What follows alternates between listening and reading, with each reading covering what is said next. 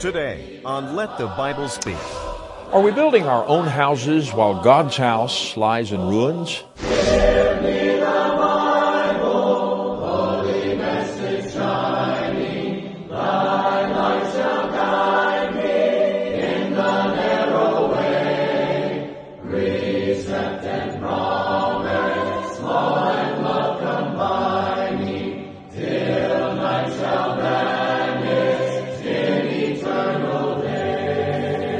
Welcome to Let the Bible Speak, a half hour time of Bible study. That is our only mission here, to point you to the Word of God for the answers to life's questions. We are not here to solve the world's political problems. We don't deal in politics on this program. We're not here to review the book of the month, but rather to preach the book of the ages, and that is all. And we're not here for your money. You will never hear us solicit donations, nor will we ever mail you anything asking for money, and we won't try to sell you anything. The only thing we desire from you is a few moments of your time and your undivided attention to the Word of God. Our scripture reading today comes from the Old Testament book of Haggai. Now, Haggai was one of the minor prophets. Minor not because his message was minor or unimportant, quite the contrary, but rather because his prophecy is one of the shorter prophecies in the Old Testament. It is a major message. He prophesied after the people returned from captivity to their burned out city of Jerusalem and their destroyed temple. The people, however, were not doing what God wanted them to do. And this is Haggai's indictment, recorded in Haggai chapter 1, beginning in verse 1.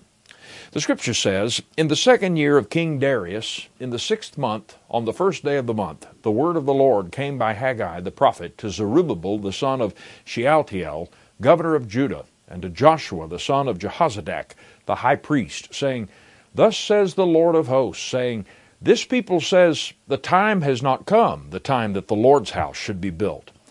Then the word of the Lord came by Haggai the prophet, saying, Is it time for you yourselves to dwell in your paneled houses, and this temple to lie in ruins? Now therefore, says the Lord of hosts, consider your ways. You have sown much and bring in little. You eat, but do not have enough. You drink, but you are not filled with drink. You clothe yourselves, but no one is warm. And he who earns wages earns wages to put into a bag with holes. Thus says the Lord of hosts Consider your ways, go up to the mountains, and bring wood, and build the temple, that I may take pleasure in it and be glorified, says the Lord. You looked for much, but indeed it came to little, and when you brought it home, I blew it away. Why, says the Lord of hosts? Because of my house that is in ruins, while every one of you runs to his own house. So reads Haggai chapter 1, verses 1 through 9. Haggai's message was not only needed in his own day, it's needed in ours as well. Our sermon today is The Lord's House in Ruins after a song from the congregation. Let the Lord be praised, O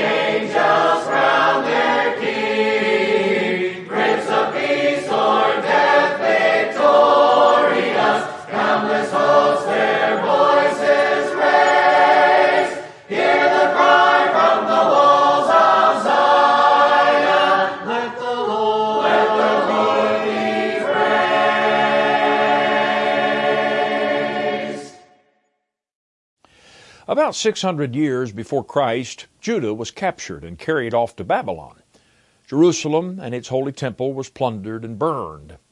Seventy years later, the Jews were allowed to return home. They faced the daunting task of rebuilding the city and their lives. It was God's intention for them to rebuild the temple. In fact, God caused Cyrus to allow them to do just that. But Once the people got to Jerusalem, they had other priorities, and other things began to take precedence over God's house. Instead, they set into rebuilding their own homes, while the temple still lie in ruins. So God sent his prophet Haggai to them with the simple message to get busy and build the temple. The Jews had procrastinated about rebuilding the Lord's house, though, and they made excuses and they tried to rationalize their decision. In fact, the Bible says in Haggai 1 and verse 2 that they said, The time has not come, the time that the Lord's house should be built. Now, the reason they thought the time had not come was because they were more concerned about putting a roof over their own heads. Simply stated, they put building their own homes before building the Lord's house. So in verses 3 through 6, then the word of the Lord came by Haggai the prophet, saying, is it time for you yourselves to dwell in your paneled houses? A paneled house simply refers to an enclosed home, protected from the sun and from the rain, and so forth. And this temple to lie in ruins? In other words, they were more worried about making a comfortable place for them to live and allowing the precious things of the temple to be exposed to the elements. The number one concern was where they were going to live and how comfortable they were and well, the service of the Lord, that could be attended to at some other time. We'll just get by where that's concerned. Now therefore, says the Lord of hosts, consider your ways. You have sown much and bring in little. You eat, but do not have enough. You drink, but are not filled with drink. You clothe yourselves, but no one is warm. And he who earns wages earns wages to put into a bag with holes. Now, what he means by all of that is that they had been working on things that, in the big scheme of things, didn't really matter and they were neglecting the things that were of supreme importance. So they were earning wages to put into a bag with holes. Now, isn't that what many of us are doing today? Are we spending most of our time and energy trying to accumulate things, possessions, that at the end of the day will be worthless? Don't we worry about maintaining this body that one day is going to die and decay? Don't we worry about putting a roof over our heads that is only going to last for a number of years and then it will be gone. And in the process, don't we forget about judgment and eternity and think only about the here and now or at best a, a few years down the road? Remember, Jesus said, Do not lay up for yourselves treasures on earth where moth and rust destroy and where thieves break in and steal, but lay up for yourselves treasures in heaven where neither moth nor rust destroys and where thieves do not break in and steal. For where your treasure is, there your heart will be also. Matthew 6, verses 19 through 21. Where's your treasure today? Where is your heart? Well, I can tell you where your heart is. It's wherever your treasure is. And so you need to ask yourself the question where is my real treasure in life? What am I working for? You see, we're working for wages to put into a bag with holes so often. That's what the Jews were doing and being more concerned about the houses in which they lived than they were the house that God dwelled in.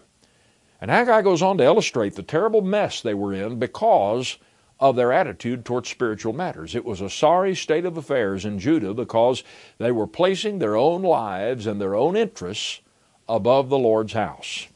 Well, the preaching of Haggai proved successful because the people humbly listened and they obeyed and they set out to complete the construction of the temple.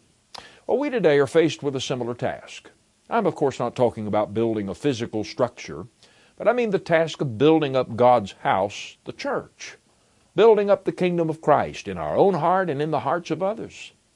No, there's something to be said for the fact that if the church has a place to meet, it ought to take care of that place. It, it tells me something about a church when I see its members living in nice homes and keeping their grass cut and the place looking nice, and then see the place where they gather for worship looking neglected and dilapidated.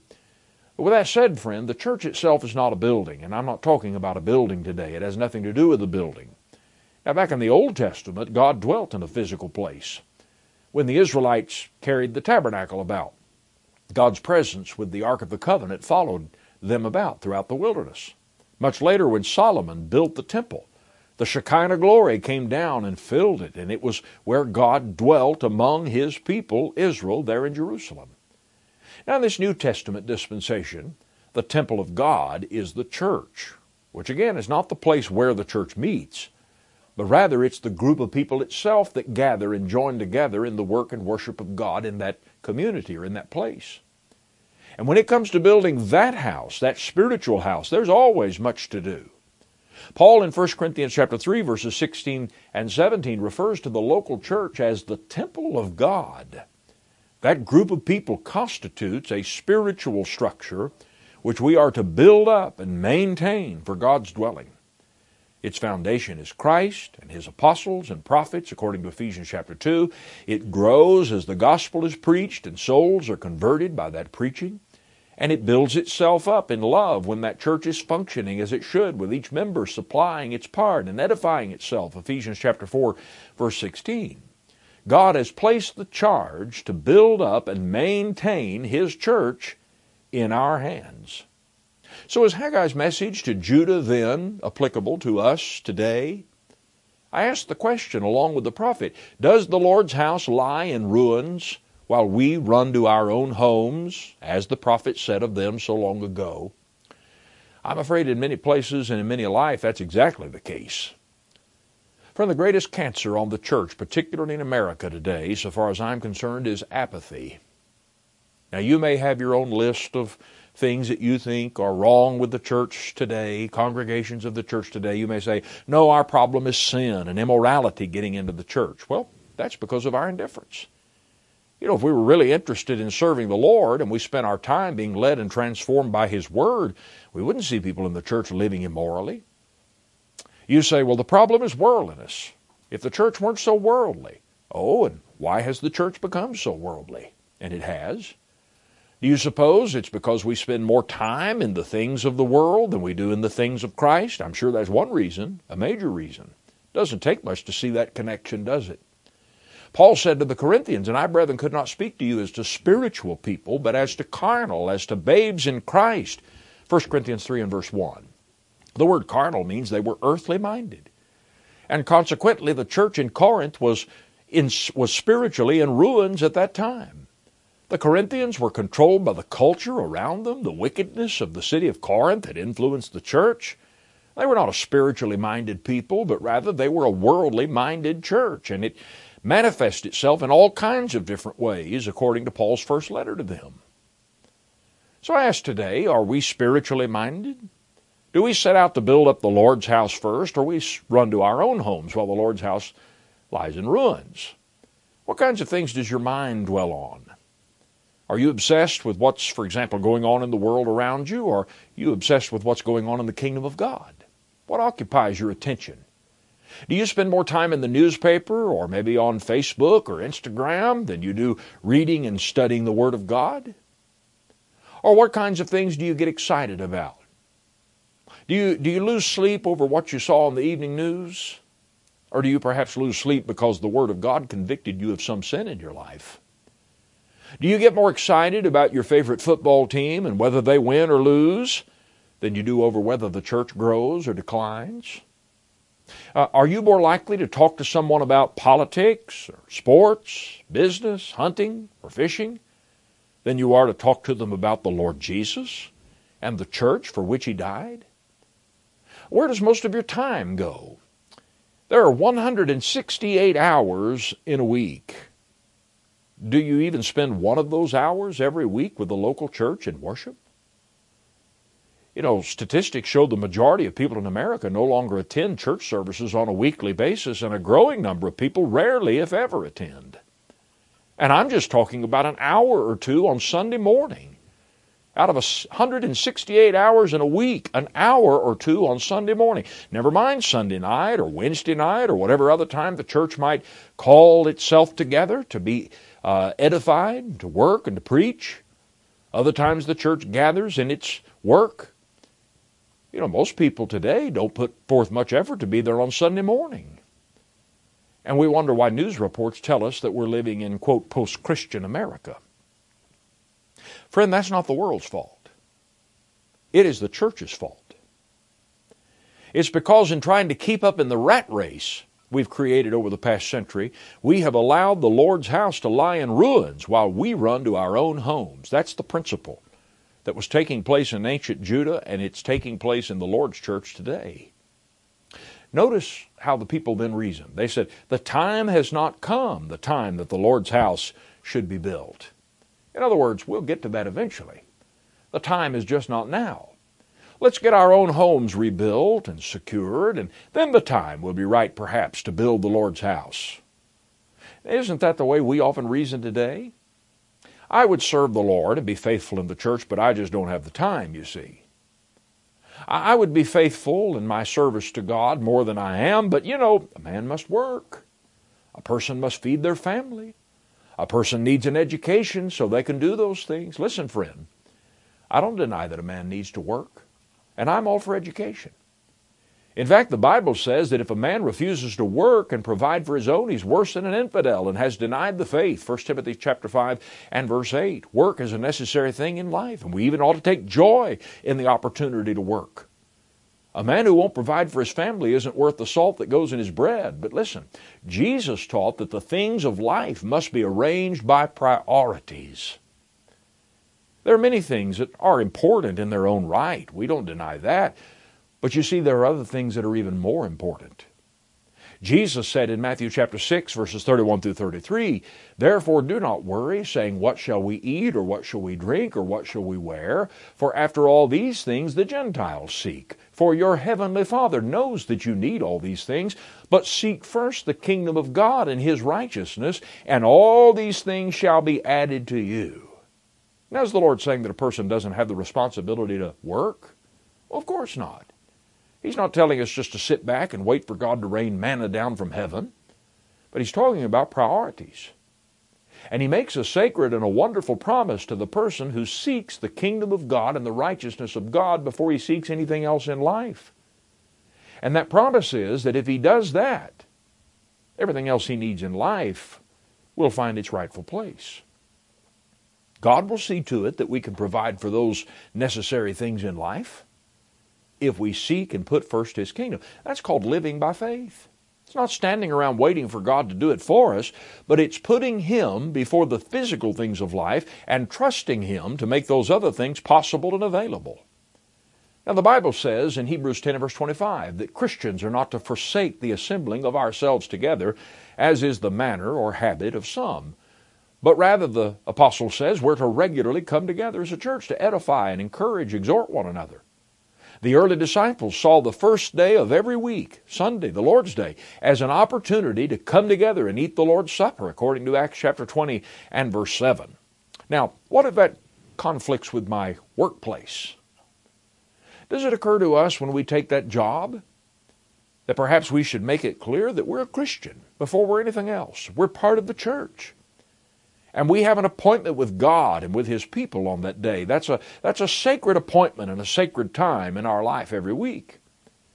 There are plenty of people who have no devotion to religious life who can work that shift on Sunday. Now, it may very well be that you may have to go somewhere else and find another job. But didn't Jesus say, Seek first the kingdom of God and His righteousness, and all these things will be added to you? Do you live by faith? Do you trust what God says? You know, David once said that he had lived a long time and had never seen the righteous forsaken by God or his people begging for bread.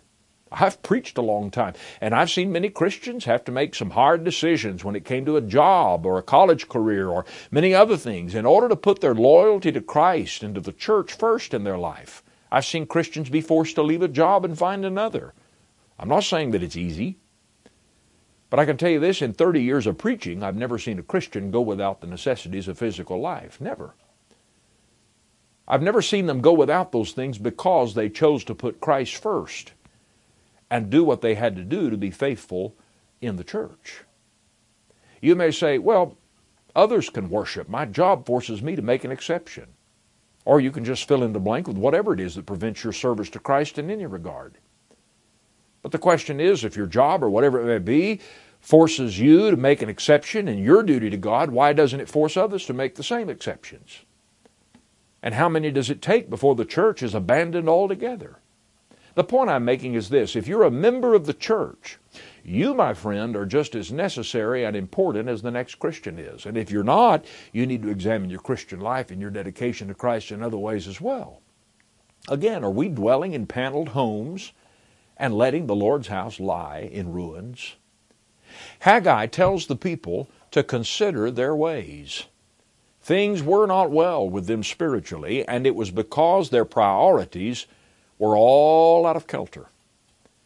Everything they set out to do ended up being for nothing because they were neglecting the house of God. Now, perhaps there's a reason for the spiritual drought that might exist in your life today. Have you stopped to think about that? Perhaps you find it very hard to live a Christian life and remain unspotted from the world. Well, are you attending to spiritual things in your life? Maybe you need to spend more time exposing yourself to the Word of God and more time around God's people, more time in a place where you can find encouragement in spiritual matters and in living the Christian life. Maybe you're just too caught up in the things of the world to begin with, and it's pulled you away from Christ or from the pursuit of His righteousness. Are you a Christian and yet you've neglected the house of God? Have you run to your paneled home and let the Lord's house lie in ruins? Friends, the church desperately needs revival today. We preach that all of the time. We hear that. Many of us acknowledge that. The church needs revival. Literally. In many places today, the Lord's house lies in ruins. The state we find the church in, in many, many places, though, listen, friend, it is not the world's responsibility. Don't say, well, if the world ever straightens up and becomes a more spiritual place, then people will return to church and we'll see a revival. If we can just get out here and reform the world, then we'll see a revival in the church. No, it doesn't work that way. Revival starts in the church. The world will never become a more spiritual place. It's up to the church to be a spiritual place and consequently to influence the world outside of it. Revival in the church raising up the ruins of God's house and building it into a beautiful temple for the Lord as God intends in every community and every congregation from heart to heart and life to life that relies upon the church itself. And if it relies on the church itself, it relies upon you and it relies upon me if I claim to be a member of that church. You know, the question that maybe we should ask ourselves today is what if everyone in the church were just like me? You ever thought about that? If everyone in the church were just like me, what would the church look like? What would it be like? Would the church meet every Sunday? Could it meet every Sunday like the Lord has appointed for it to do? If everyone gave as much time to the church as I devote, would anything ever get done? Would the church even have a program of work, evangelism, edification? What if everyone contributed to the church? Yes, money, time as much as I do? Would the church have the means to do its work? What if everyone were as strong spiritually as I'm trying to be today? Would the church be strong and vital or weak and flailing? Would it die altogether?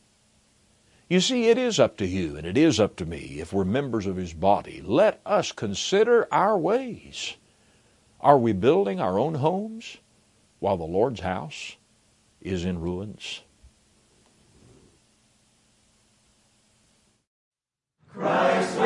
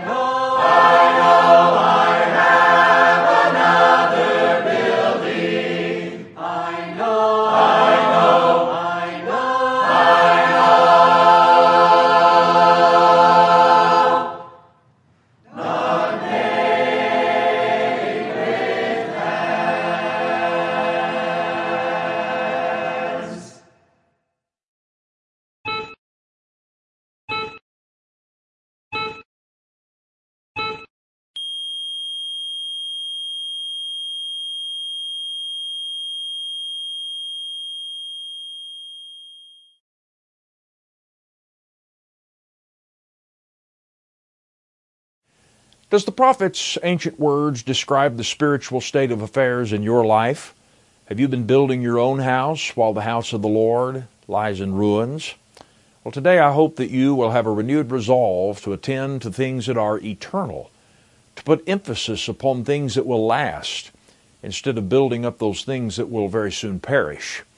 If we can help you in getting your spiritual house in order, if we can study the Scriptures with you and help you in obedience to the gospel, and beginning a life of service to Christ and putting Him first in your life, we would be happy to disciple you and to counsel with you and help you in that. If you would like to have a free copy of our lesson so you can go back and review it or share it with others, we'll be happy to send you a free printed copy. Just get in touch with us and ask for the lesson, Is the Lord's House in Ruins? And we will send that copy to you. Remember, we're online at ltbstv.org. We're on social media, so be sure to like and follow us on the various platforms such as Facebook and YouTube. And won't you help us spread the word about Let the Bible Speak? Tell someone else that we're on the air and encourage them to watch next time. And we hope that you'll make your plans to be back with us when we open up God's Word again together. Until then, have a wonderful week ahead, and may the Lord bless you according to His will. Let the Bible Speak is brought to you by the Church of Christ. For more information, including our past broadcast and sermon transcripts, visit ltbstv.org.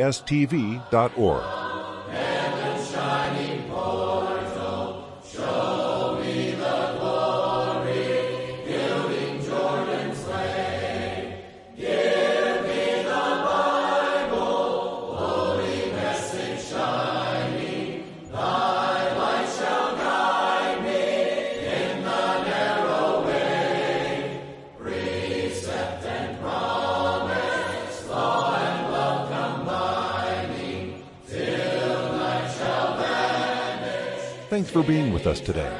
Join us next time for Let the Bible Speak.